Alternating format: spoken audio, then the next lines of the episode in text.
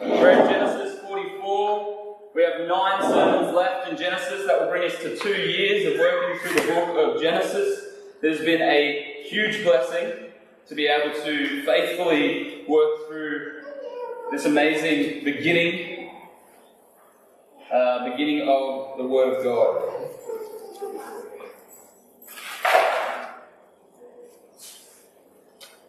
We're going to read the whole chapter, as we have been doing for some time, and we're going to unpack it after that. So join with me as we read Genesis 44.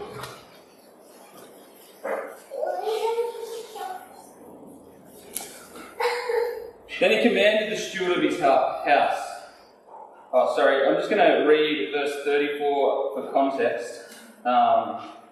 So 34 out of 43, we see they're having a feast with the brothers, and Joseph is preparing the feast. And in verse 34 it says, portions were taken to them from Joseph's table, but Benjamin's portion was 5 times as much as any of theirs, and they drank and were merry with him.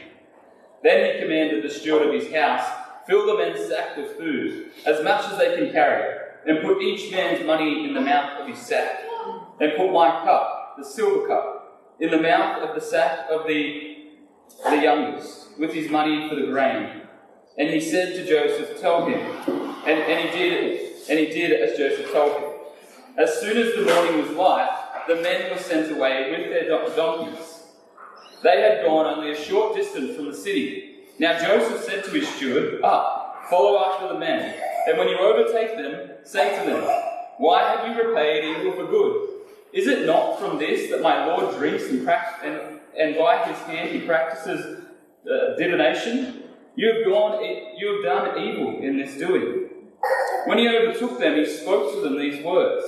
They said to him, Why does my Lord speak such words as these? Far be it from your servants to do such a thing. Behold, the money that we found in our mouth, the mouths of our sacks, we brought back to you from the land of Canaan. Each of you, he who is found with it shall be my servant, and the rest of you shall be innocent. Then each man quickly lowered his sack to the ground, and each man opened his sack. And he searched, beginning with the eldest, and ending with the youngest. And the cup was found in Benjamin's sack. Then they tore their clothes, and every man loaded his donkey, and they returned to the city.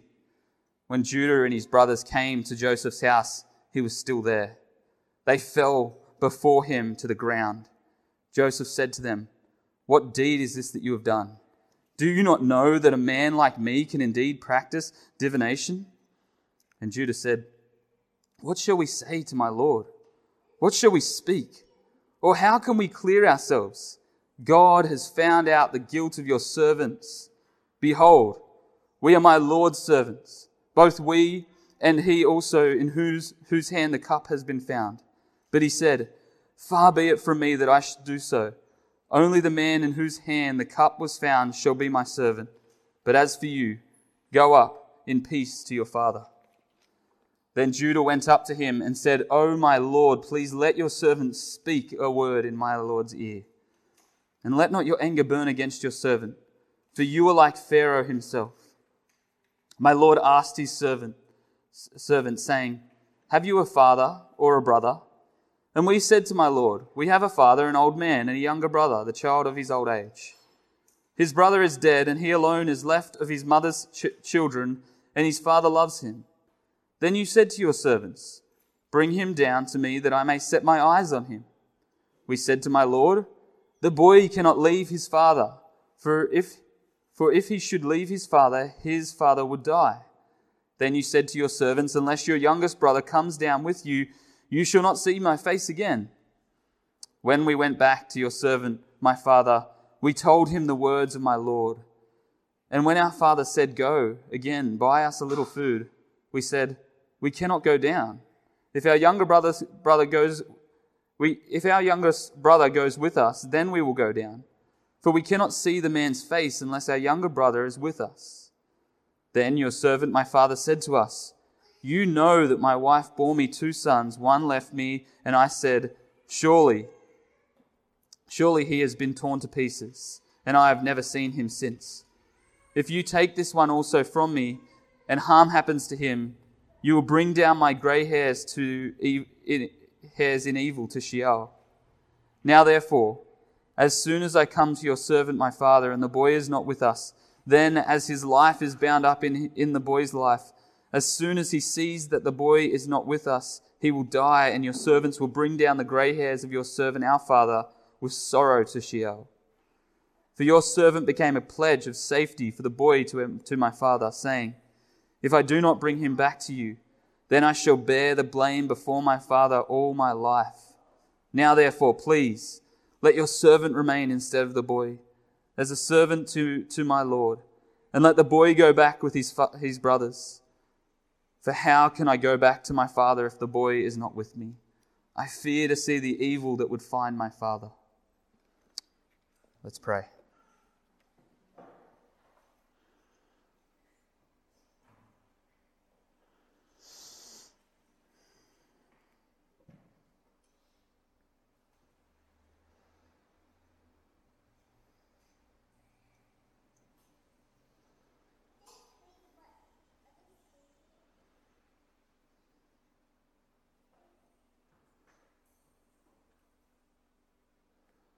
Holy Father, your word is so good, so sufficient.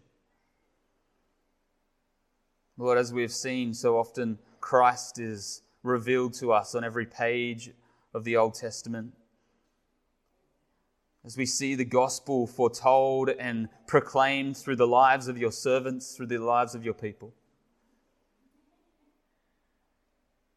And Lord, as we come to this passage again, as we continue to follow the brothers of Israel, the sons of Israel, the brothers of Joseph, as we look at what it means to be a people for your glory, that your purpose all along was to have a people in your place under your rule, would we see that every part of our individual sanctification is for the common good of your body, the church? Would we see that the transformation in Joseph and Judah and Jacob and every one of the brothers was for the common good of Israel? Lord, as we ponder repentance and transformation, sanctification, would your name be exalted? Would the gospel be proclaimed? And would sinners be humbled? I pray this in your mighty name. Amen. God's concern for his people never wearies or grows tired, nor is it ever dependent upon them. God's concern for his people is always dependent upon himself. And as we have seen, God has prospered one individual at a time in order to establish a nation for his own possession. We start with Abraham. And Abraham becomes prosperous. And then Isaac takes over and he becomes prosperous. And now Jacob becomes prosperous. And from Jacob, 12 sons are born who become 12 tribes of Israel. It's important to remember that what God did in an individual was for the common good of his people. What God did for Abraham and Isaac was for the common good of Israel in the future.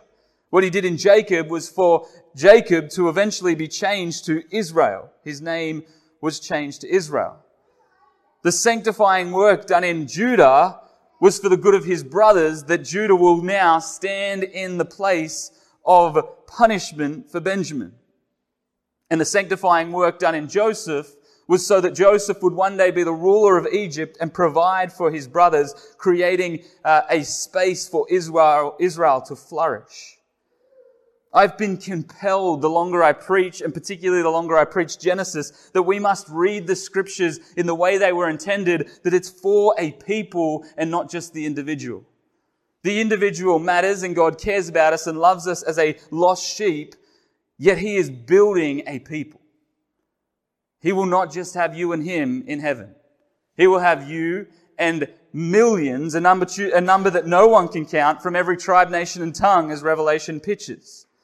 So as we looked at 2 weeks ago, we saw that your sanctifying work that is happening in you today is for the common good of the holiness of the church.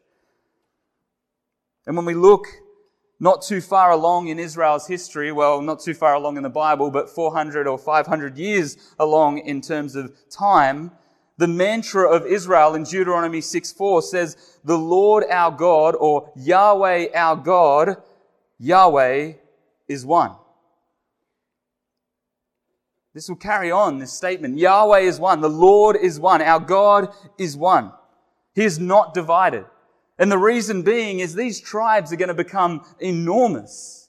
And these tribes, each of the brothers could become a nation of their own and have power of their own and have their own God to represent them. But God states, "I am one, therefore Israel will always be one." There's something that God cares about, unity. God cares about the unity of His people remaining as one because that represents Him as the triune God. It bears His image. Psalm 132 is a beautiful 3-verse psalm that says, "How good and pleasant it is when brothers dwell in unity. It is like the precious oil on the head running down on the beard, on the beard of Aaron, running down on the collar of his robes. It is like the dew of Hermon, which falls on the mountains of Zion. For there the Lord has commanded the blessing, life forevermore." Unity is clearly important to God because God Himself is one. It is so important to God that when Jesus was in flesh, He prayed 3 times in the high priestly prayer of John chapter 17, "I pray that they will be perfectly one. I pray that they will be perfectly one. As I and you are one, may they be one." Yet, we must ask the question, is it unity at all cost? Is unity the highest focus of God? Does God want us to forsake all other things in order to remain as one and not divide? I think not. I think the rest of the scripture as we unpack it reveals that holiness triumphs over unity. Holiness is what God values. For He Himself identifies Himself as the holy, holy, holy God. And we know that in the Hebrew language, when we repeat a word twice, it is to emphasize it. Holy, holy, holy is the only word ever mentioned 3 times in a row. God is primarily holy, so He has a holy love and a holy anger. Of course, He's looking towards a holy unity. Unity that comes through holiness. When one of the people sinned in Israel, they were separated out. The phrase in Leviticus that is repeated over and over again is, "Purge the evil from among you." Separate out sinners. Those that do not repent are removed. Those who do certain sins were killed. There was capital punishment. Yet Israel lost all sense of the pleasantness of unity that we see in Psalm 132 in the days of Judges when they forgo God's standard of holiness and rise up a standard for themselves. And what does it say?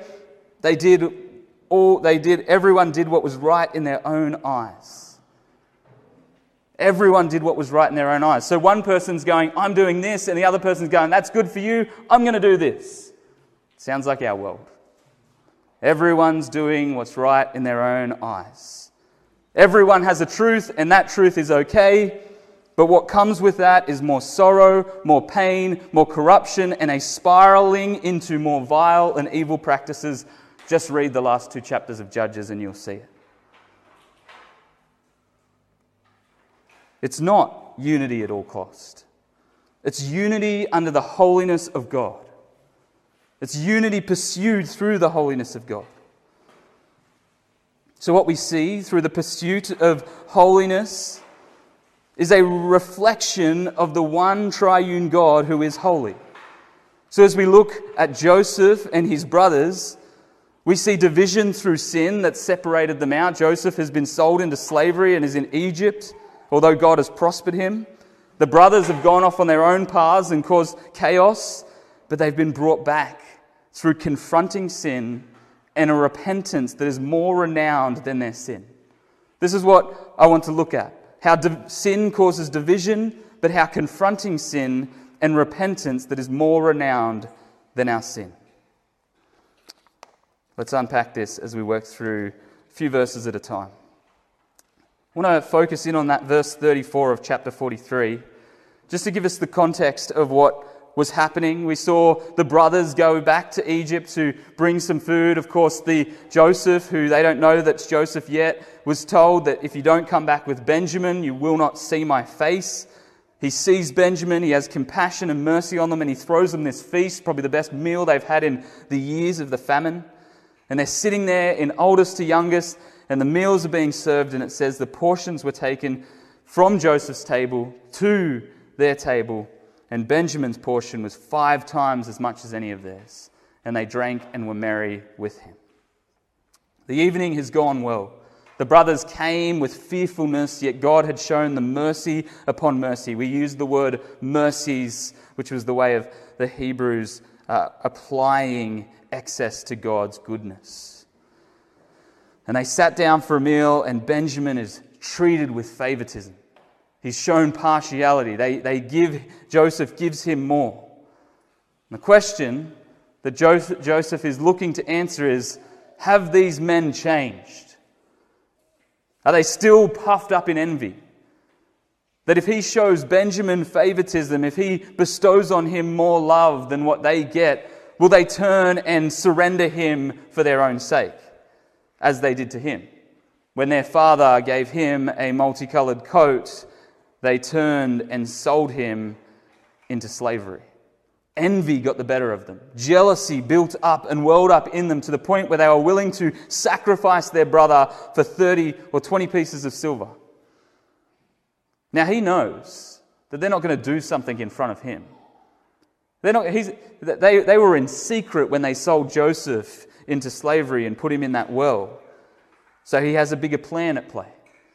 He's shown Benjamin favoritism, a favoritism that was 5 times as much as the brothers. But now he is going to come up with a plan. We read it in 1-13, that he'll put a silver cup in Benjamin's and prove that he is guilty so that the brothers can forego him. They can let him go and be like, well, he stole it. I'm going to let him go anyway. We don't care about him. So we see the plan in verses 1-5 laid out. Joseph takes the silver cup, his silver cup, puts it, gets his stewards to put it in Benjamin's sack. And of course, the brothers will have the opportunity on the road to get rid of Benjamin if they will. The stewards chase them down, and they have the opportunity here they're actually surprised by seeing them, surprised at seeing the Egyptians. And it says in verse 6, to 9. When he overtook them, he spoke to them these words. They said to him, "Why does my Lord speak with such words as these? Far be it from your servant to do such a thing.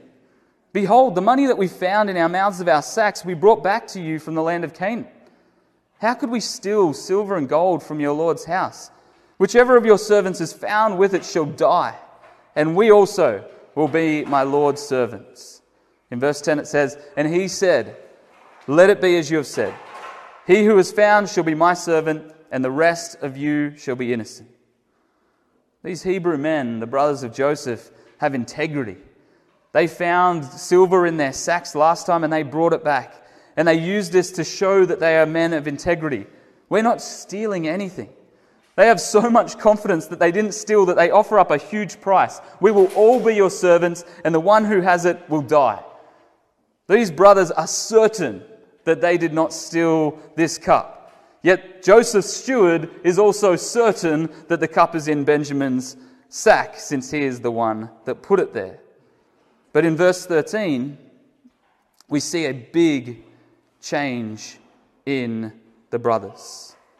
In verse 13, after they have handed down their sacks, they willingly show off their sacks, and everyone's sack is being inspected from the oldest to the youngest. And finally they get to Benjamin, and they see Benjamin's sack, and there is the silver cup.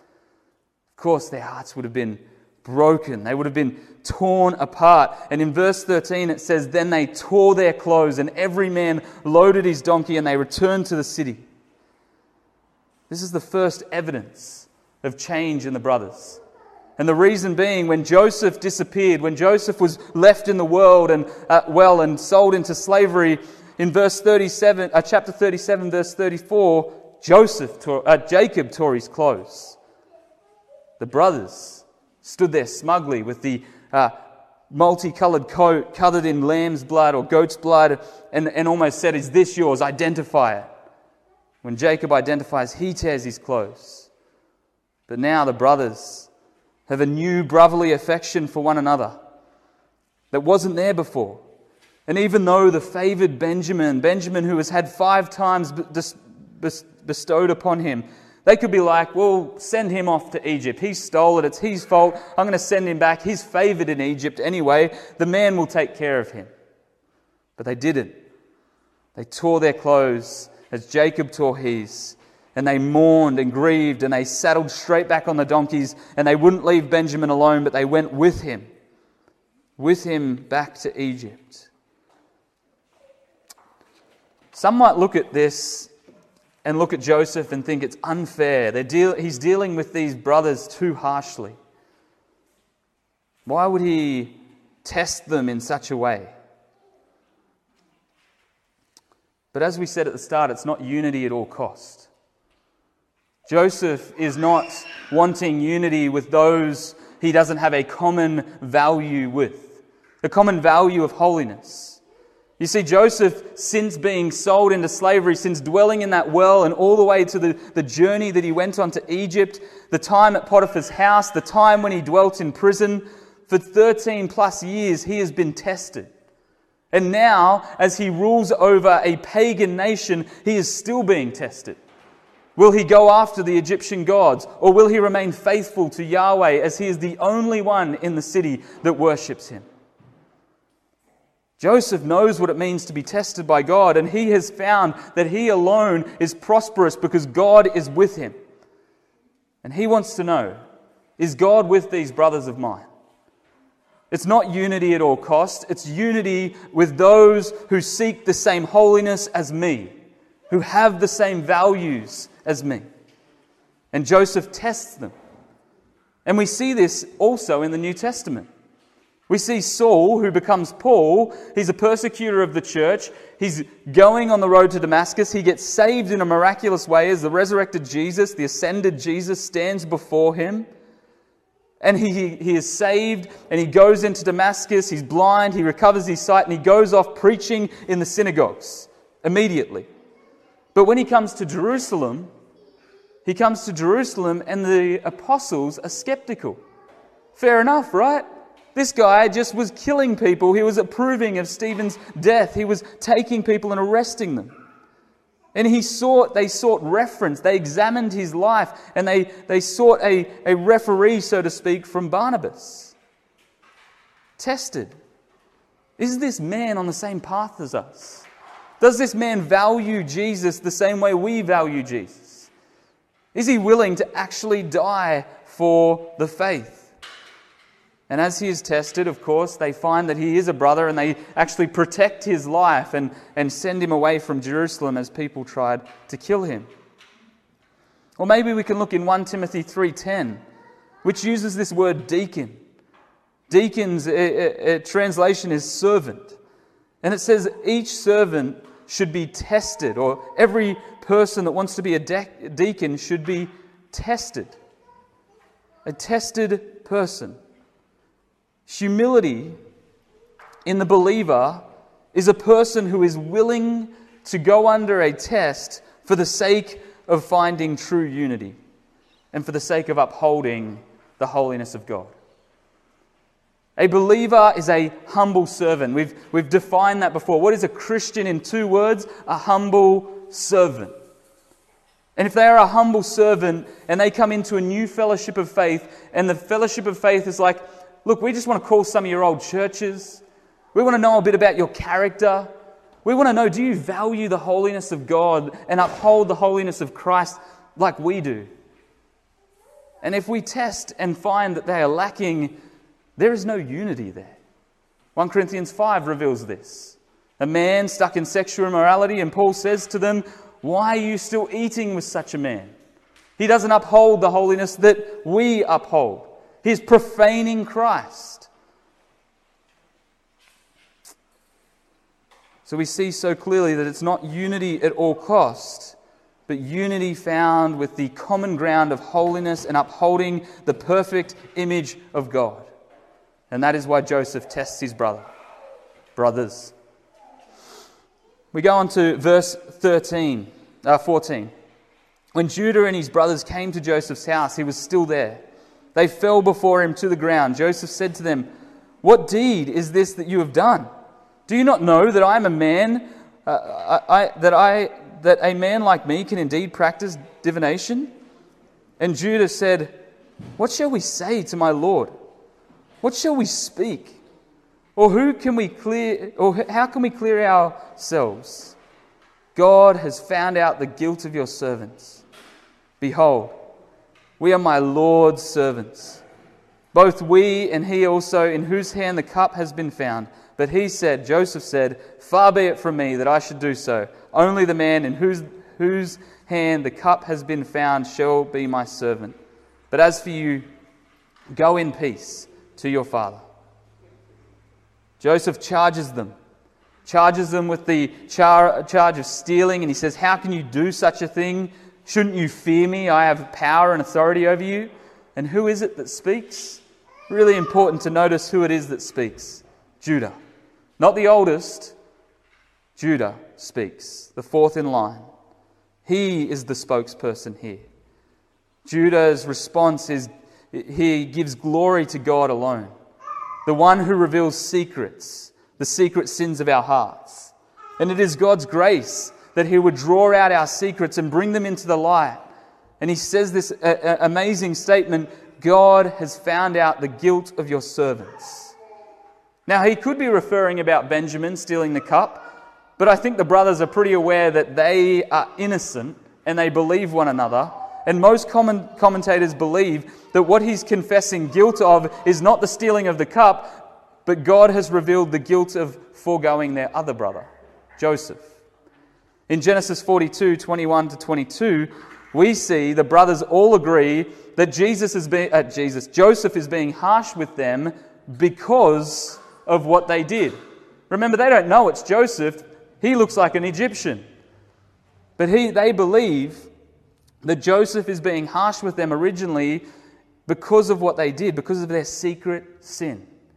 Because this sin of selling their brother into slavery has never come out into the open. It's never been brought up. It's never been discussed. Probably among the brothers who did it, they don't even talk about it because they don't want Jacob hearing about it.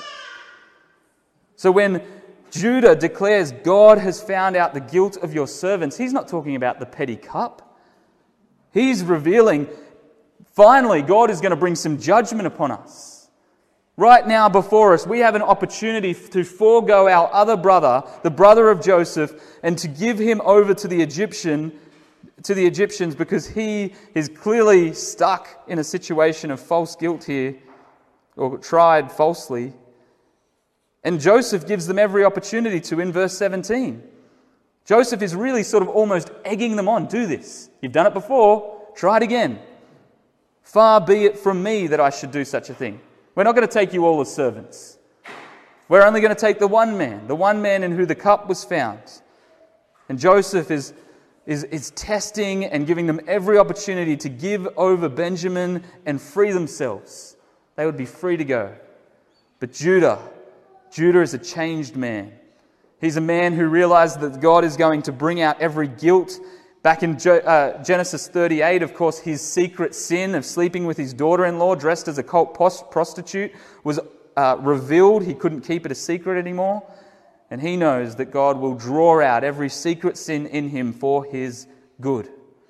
So Judah continues in 18:23 and reasons with Joseph by the testimony of their honesty. "You asked whether we had a father. You asked whether we had another brother, and we were honest with you. We were honest men. And then when we came, we brought him back to you." He reasons from a point of honesty, and then from 24, he reasons from a point of sympathy for his father. He says, "When we went back to your servant, my father, we told him the words, of my Lord. And when our father said, 'Go again, buy us a little food,' we said, 'We cannot go down. If our younger brother goes with us, then we will go down.' So we cannot see the man's face unless our younger brother is with us. Then your servant, my father, said to us, 'You know that my wife bore me 2 sons. One left me, and I said, surely he has been torn to pieces. And I have never seen him since.' 29. If you take this one also from me, and harm happens to me, you will bring down my grey hairs in evil to Sheol." So he reasons from the perspective of honesty. We are men of integrity, but we're also men who care deeply for our father. He reasons from a point of view of confronting his father's favoritism, his father's sin. And what we actually see Judah doing is he's actually come to a place where he can confront the sin of not only himself, but the sin of his father, favoritism. Remember, this is a man who sinned against Joseph, sold him into slavery, and then ran off and dressed himself as a Canaanite and acted like a Canaanite, acted like a pagan.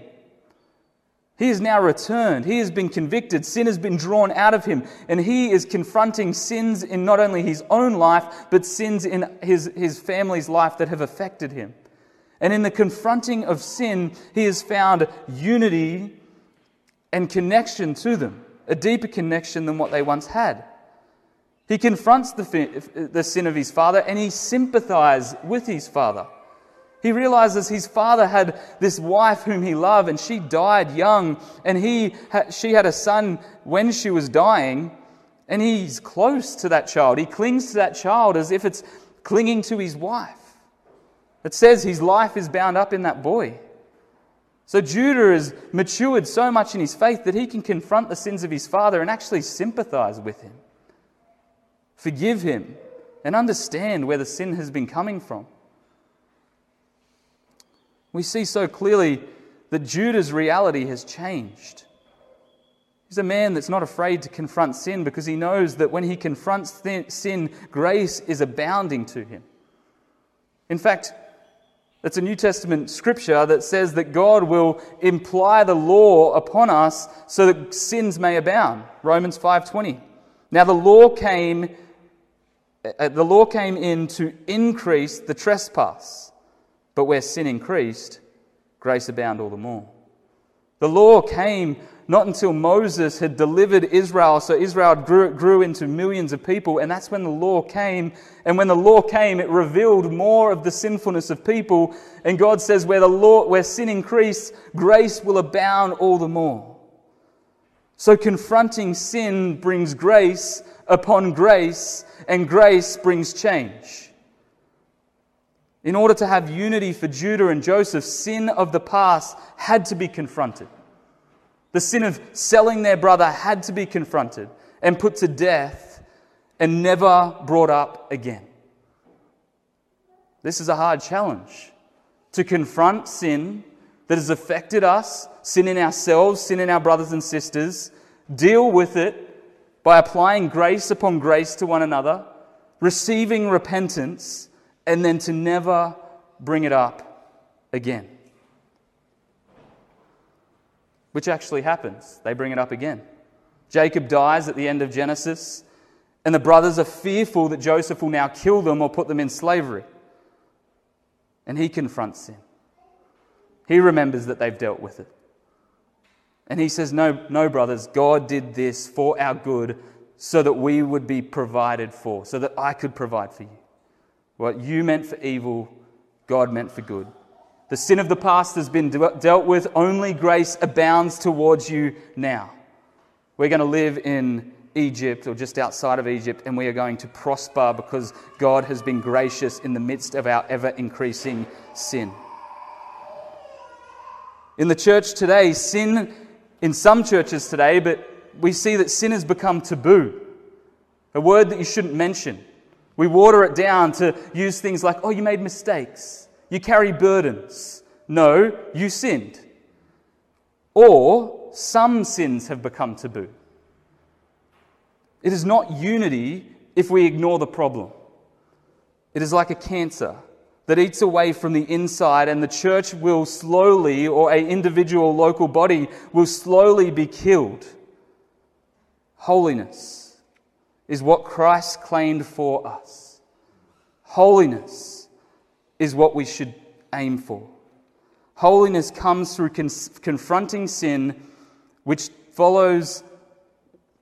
Holiness comes through confronting sin, which what follows that is the death of sin. The death of sin.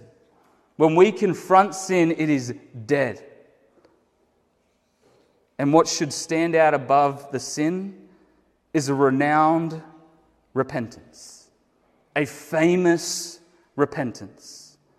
Let's finish in 30 to 34, looking at what it means to have a renowned repentance. Now, therefore, as soon as I came to your servant, my father, and the boy is not with us, then as his life is bound up in the boy's life, as soon as he sees that the boy is not with me, he will die. And your servants will bring down the grey hairs of your servant, our father, with sorrow to Sheol. For our servant became a pledge of safety. For your servant has become a pledge of safety for the boy to my father, saying, if I do not bring him back to you, then I shall bear the blame before my father all my life. Now therefore, please let your servant remain instead of the boy as a servant to my Lord, and let the boy go back with his brothers. For how can I go back to my father if the boy is not with me? I fear to see the evil that would find my father. If we would ask Judah to share his testimony in the way we would share our testimony today, it would probably be told with a lot of great detail of sin, with a small detail that Jesus died on the cross for those sins. And Judah was a great sinner, but he had a greater Saviour. And the testimony that he tells doesn't deal in detail with the sin, but with the change and renowned repentance that God has brought in him. His testimony exalts not his sin, but his Saviour. His repentance here demonstrated through action, not word, but through action, saying, I will step into the position of suffering and death for my brother. I'll become a slave for the rest of my life so that my brother can go free. And he doesn't exalt his sin, but he exalts his repentance. I'm a changed man. My life has been turned upside down. I was wayward, I was shameful, I was full of guilt, but I've been humbled and I will step into that place.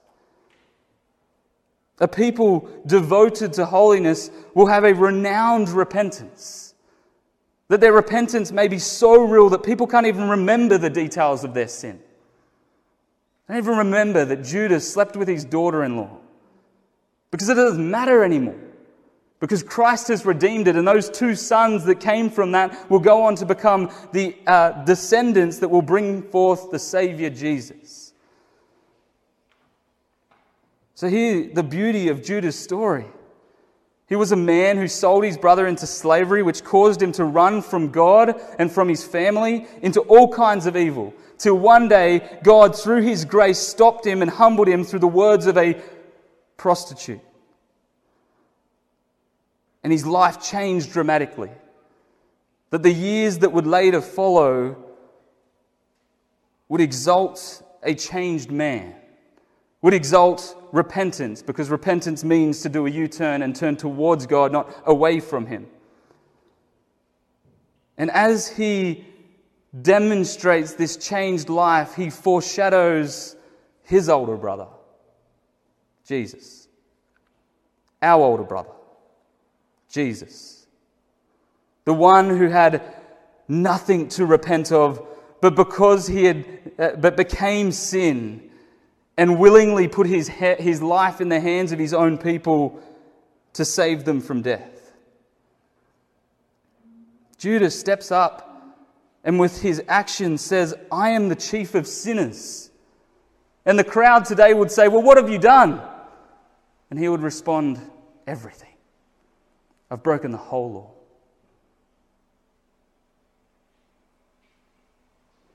The testimony of each and every one of us is not details of intimate, gory sin, but I'm the chief of sinners. You are the chief of sinners. What have you done? You've broken all of it. Every single one of the laws of God you have failed at. But I'm a repentant man. And Judah says, I am a repentant man. I will step into position of my brother. And Christ says, no, I'll step in the position for you, Judah. And I'll die. And in my death, sin will not be exalted, but the repentant man and the changed man will be exalted. Christ will be exalted. A righteousness that doesn't come from the law, but comes through faith in Jesus alone. Let me paint a black picture for you. You were the greatest sinner you know. Therefore, you are the chief of sinners and have broken the whole law of God. The details don't matter because God's grace abounds to the chief of sinners.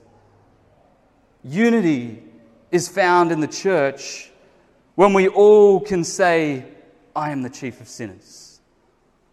I've confronted the sin in my life. I'm still confronting the sin in the life, but oh, so wonderfully free is the abounding grace that increases to me with every other sin that I confess. With every other sin that I confess. You know, it's incredible to think about this story that Joseph probably never knows about Judah's life.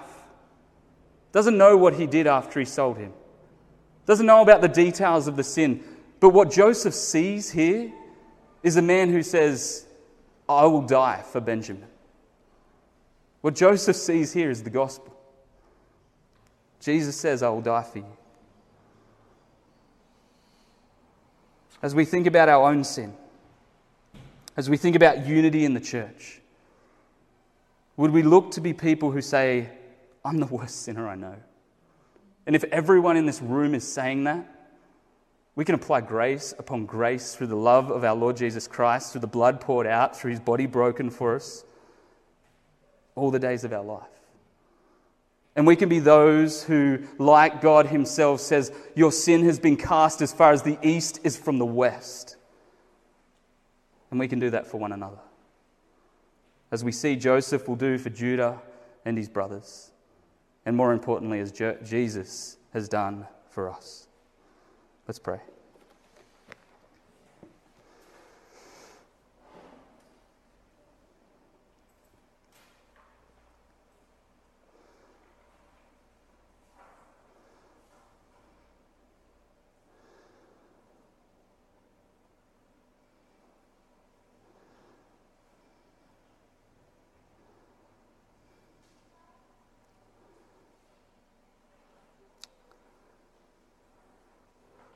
Merciful God, have mercy on me, a sinner, and have mercy on my brothers and sisters who are sinners. May your grace abound.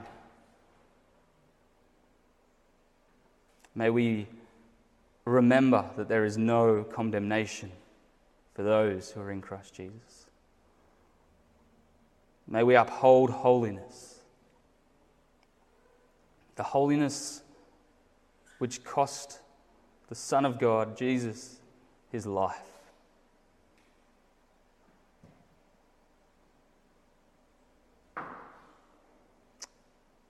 Lord, may we stand in the resurrection, justified, applying grace upon grace all the days of our life, not only to ourselves, Lord, but to one another.